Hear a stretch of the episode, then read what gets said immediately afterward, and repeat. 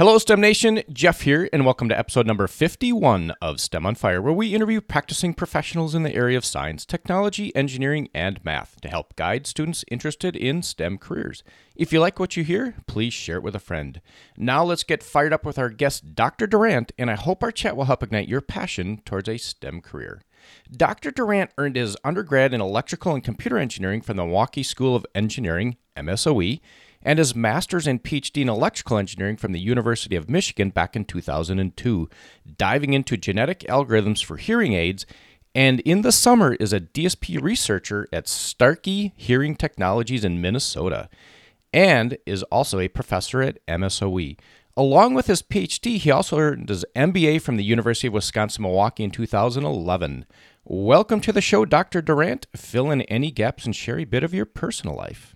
Uh, it's great to be with you, Jeff. Thanks for having me on the show. Uh, you covered it very well. Um, I, I uh, have been interested in the areas of computers and technology uh, since uh, since I was a kid and did a lot with it through high school.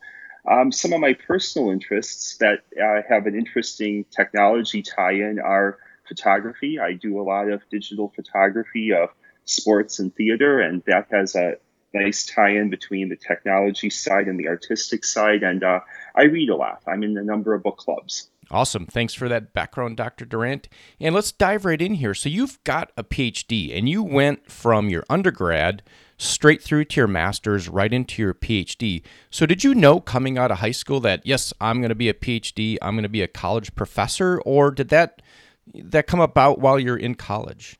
Uh, it came about when I was in college, Jeff. I, I um, didn't really know what, what, a PhD was, but I, uh, in, in, college, I uh, got introduced to some topics in the electrical engineering side. For me, it was digital signal processing, and really dove into that as an elective. And uh, and and then kind of on the path to that with some of my professors in in college learned that that was a path I could if I wanted to do a lot more on by going to graduate school.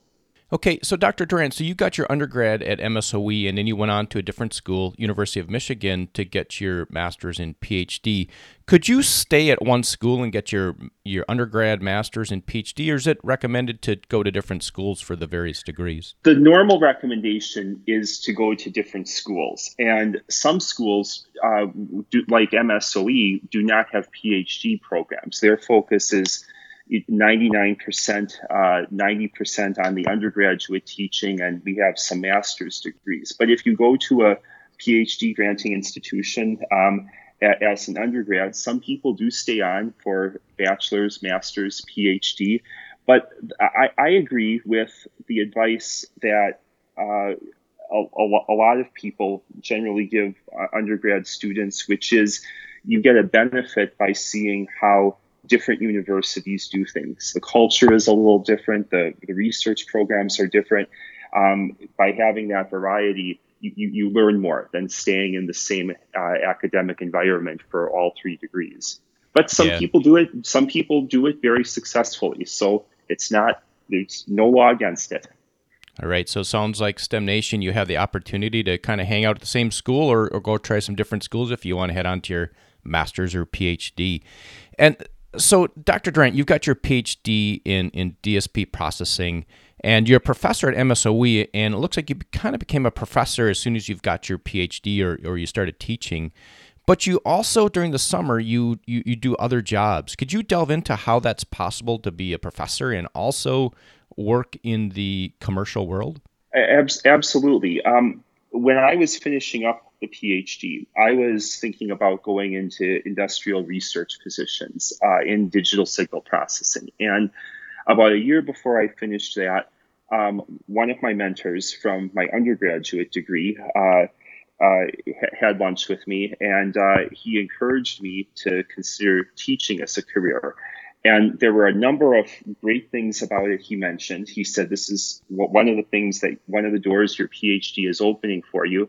But one of the things he said was as a professor, in the summers, you generally aren't teaching. You have freedom to go pursue another project, to go do consulting, uh, to develop new courses for the university if that's what you want to do. And that ability to regularly shift gears and get my mind into a, a different place and keep growing really appealed to me. MSOE has a very good track record. Is is MSOE a, a, a teaching institution, a research institution, or or both? Because some universities are you know, just deep research universities. Well, it's first and foremost, it's a teaching institution, and uh, we do research, but it's not the emphasis that you would find at what's called an R1 or a Research One or a large research university. What that means is some of our faculty, a number, certainly do have research they do. Um, some during the year, some during the summers, but but most of our time, the vast majority, especially during the academic year, is spent um, developing and teaching classes and teaching labs for our undergraduate students. And uh, that mo- that model has some advantages. Uh, it, it, keeps all the faculty very focused on serving the undergraduate students, and uh, it's it's a it's a different model than you'll find at the at the large research universities. We, we each have our our advantages, and I I always encourage students when they visit the universities and high schools through open houses and whatnot that they ask about those advantages and think about what's the best fit for how they envision themselves as a student learning. Thanks for that, Dr. Durant. And STEM Nation, yeah, take a look at the universities that you're looking at attending and, and think about what you want to do and if you want to go to a, a true research school where there's just deep dive research, or go to one that's, I'll say, more focused on the education and not as much research. So just take a look at that and make sure you're making the right choices. And Dr. Durant, with a PhD, does the PhD close any doors because you've been so specific in a, in a research area? Boy, that's that's a tough question. I I, I think, frankly, in practice, it probably does. Um, it certainly doesn't unqualify you for something, but uh, with with that degree, there's uh, an, an, expectation of the people who are hiring you that there's a match between your experience and your degree, and um, so there, there's you know s- certain lower level work, uh, kind of the, the first layers uh, of the, the design you you you might not be considered for that. But now I will say, although it, it, maybe closes some of those positions, it also opens a lot more, and it's really interesting to look at how low the unemployment data for engineers with any degree has been. But the unemployment rate actually goes down with the higher degrees, which means uh, there's a lot of demand for what PhDs can do, even though some doors are closed. Yeah, that's some great insight, Dr. Durant. And let's dig in here. What is your specific area of expertise? Within digital signal processing, I have done um, worked in a few areas. Uh, I've done a lot in, uh, as you mentioned in the beginning, uh, genetic algorithms, which is a form of artificial intelligence that um, where the uh, system uh, learns from the environment. And you have this, what we call online feedback, where uh, based on what's happening in the environment, the system is continually learning and improving. And, and uh, I've also done a lot with uh, adaptive signal processing in a, an area called convex optimization, which uh, is a really neat combination of uh, mathematics brought into engineering practice. So for someone who uh, loves math or loves solving puzzles and seeing how pieces fit together in very elegant ways, uh, we can do um, uh, some things uh, with algorithms. For example, one of them is beamforming, where uh, there's there's many versions of this. You may have heard of it as a feature on cell phones with Wi-Fi and cellular antennas but it's also used in audio processing, which is my area. And with uh, a few microphones, uh, two or three, or maybe many in some systems, uh, you can uh, do some amazing things by focusing the, the, direction you're listening on very tightly and uh, drowning out interferences. And it's all based on, on the math. So th- those are some of the areas I've worked in. More recently, over the last two years, I've been delving into uh, deep learning, which is the dominant uh, artificial intelligence uh, AI technology today, and working on some audio applications of that.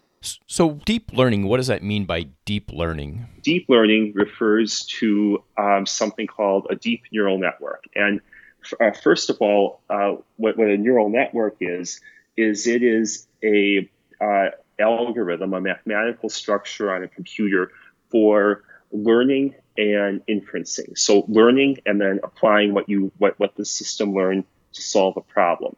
And what, what this class of artificial intelligence algorithms uh, ha- have, in, have in common, which is related to what I said before, is they're they're empirically based, which means they look at you have to give them lots of data from what happens in the real world um, and show them uh, what the pattern is, and then uh, from from what you observed, how you should act when you observe that for your particular problem.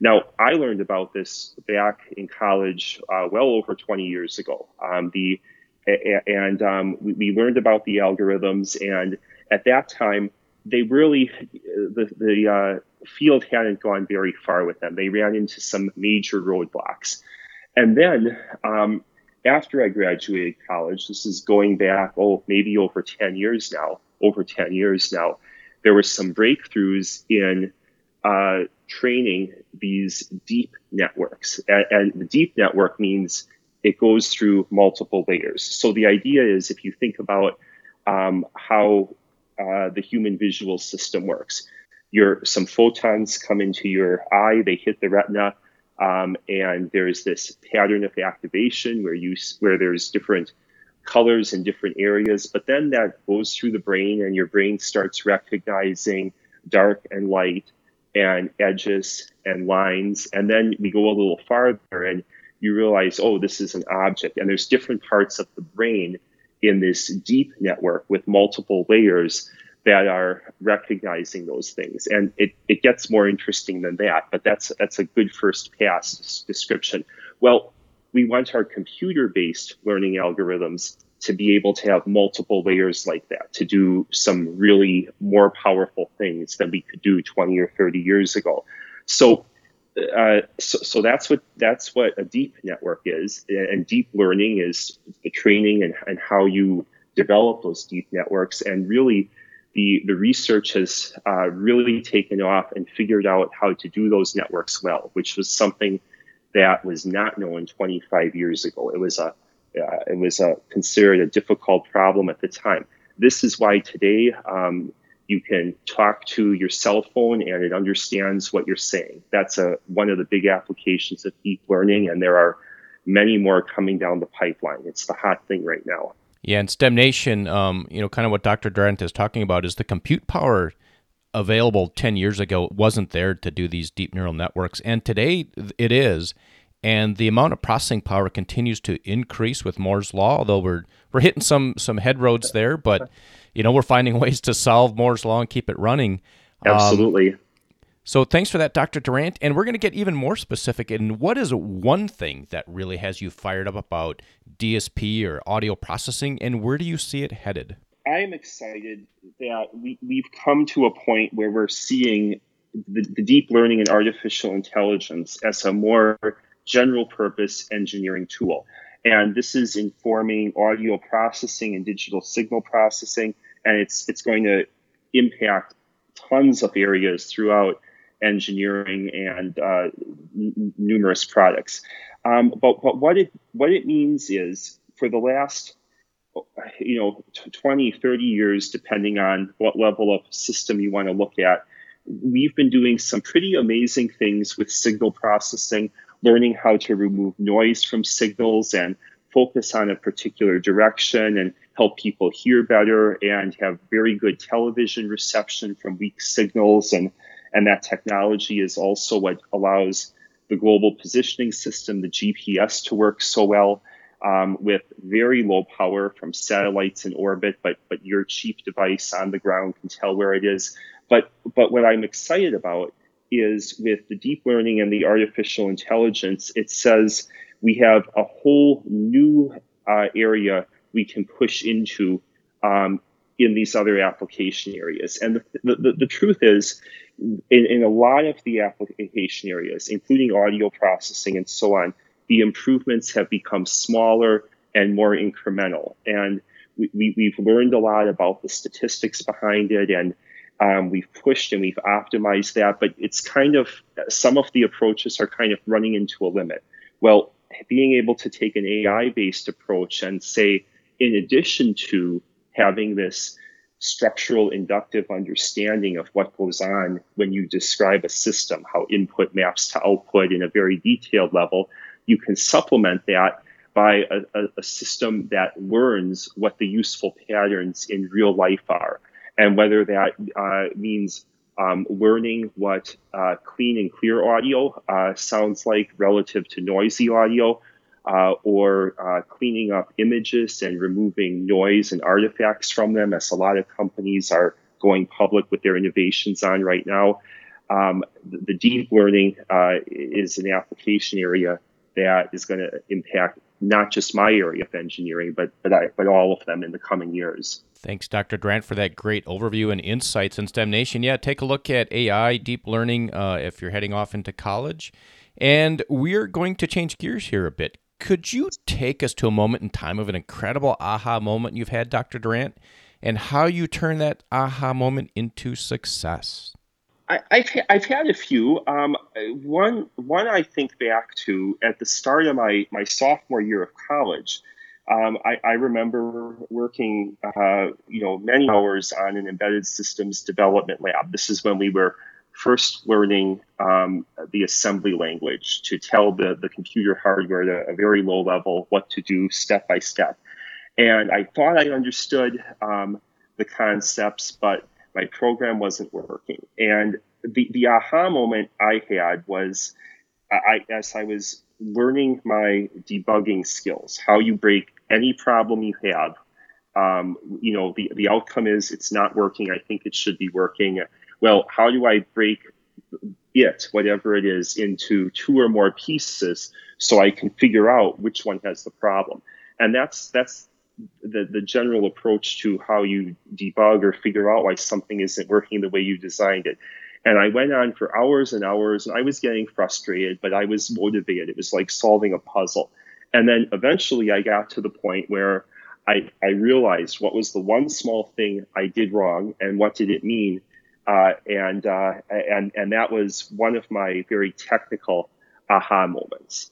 Uh, so so yeah, that that's an exciting one, and I see that with my students in the laboratory a lot of times, where they're working hard, they're engaged, but something isn't working right, and then all of a sudden they figure out what's really going on and, and then everything's working. It's a very powerful moment. These STEM careers are about how to solve problems and it teaches you how to think and it teaches you how to solve problems and that's the what you learn going through college and as you as you delve into your expertise, develop that expertise once you graduate and get into your career, um, that's where you develop the expertise. But really, college, in my opinion, is is about solving problems and how to do it, and stick to it and develop that grit. Absolutely. Speaking of that, Dr. Durant, you know, STEM Nation is geared towards juniors, seniors in high school heading off to, to STEM careers. And these careers are challenging, right? You spent hours and hours trying to figure out something and it ended up being something very, very tiny. Yes. What is some advice you'd give to these 18 year olds heading off to college so they can be successful in these STEM careers? Uh, well, along the lines of the situation I just described, um, you know, t- uh, take a break when when it's not going anywhere. Uh, go, go let your mind do something else. All, all the research on how we learn um, tells us that that's a good thing to do. Come back to the problem an hour later or tomorrow if you can. Um, if, if you're stuck for a, a long period, uh, ask a friend, uh, a- ask um, someone who knows something about it. If you if it's something you're doing in school, uh, a- ask a faculty member what they think. And not that they're going to solve your problem, but but they may think about it a different way and get you going in a different direction. So seek those breaks, um, and, and, I think that's a way to you know help you maintain your interest in uh, even when something gets tough. Yeah, Dr. Durant, what you're getting at too, I think, is since you may not be able to solve that problem right away, Don't do your homework right before it's due. Start it ahead of time in case you get stuck. You got time to think, you got time to ask questions so you can get it done in time. And we're going to take a quick pause and thank our sponsor, Audible, who's offering a free audiobook. You can head over to stemonfirebook.com. That's stemonfirebook.com to get a free audiobook of your choosing. If you decide to cancel within 30 days, there's no cost and you keep the audiobook. And it is lightning round time. Dr. Durant, are you ready? I am. What is the best piece of advice you've ever received? Think outside the box, try new things. And a personal habit that contributes to your success. I shift a lot between very tight laser focus and also being able to break out of that and um, think of new ways and outside of the box. So interrupt yourself, be aware of when you're being very fo- tightly focused or when you're being creative, and consciously try to switch between those modes. And a favorite internet resource or phone app? I love Feedly. I follow a ton of uh, RSS news feeds. Uh, yeah, that's one of my favorites. And a book that you would recommend? I recently finished reading a book that came out last year called Why We Sleep. And it's uh, all about the history um, and, and what scientists have learned um, about all different sorts of organisms and the, the, the, need for sleep and what it does for the, the human body, what it does in various animals. And uh, I just love that um, uh, genre of applied science with scientists explaining their work to me. So that that's a good one in that in that grouping. And Dr. Durant, as we wrap up here, you've provided tons of value so far, but we're going to ask for one more as a parting piece of guidance for STEM Nation and then we will say goodbye. Try to do what you love. As as an engineer, um, that that's my greatest gift uh, every day. Is I can work in a field on something that is useful and I find exciting. So uh, find what that is for you. Thanks, Dr. Durant. And with that, we will say goodbye. Goodbye. I hope you enjoyed our chat today with Dr. Durant. Head over to STEMonfire.com, subscribe to the email list to keep up the latest happenings, and be sure to subscribe to the podcast on your favorite podcast player and please share it with a friend. Tune in next week where we talk with Will, who is a power engineer. Until next time, I hope this chat has helped ignite your passion towards a STEM career.